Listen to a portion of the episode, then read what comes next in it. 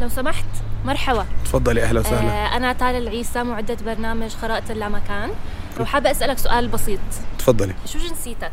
اردنيه أنا ألمانية ich bin Deutsche أم، أنا أردني بس أصلي فلسطيني إيه، سوري لك عمرك زرت الشام يعني شو دخلك في جنسيتي ايش بدك في جنسيتي مصري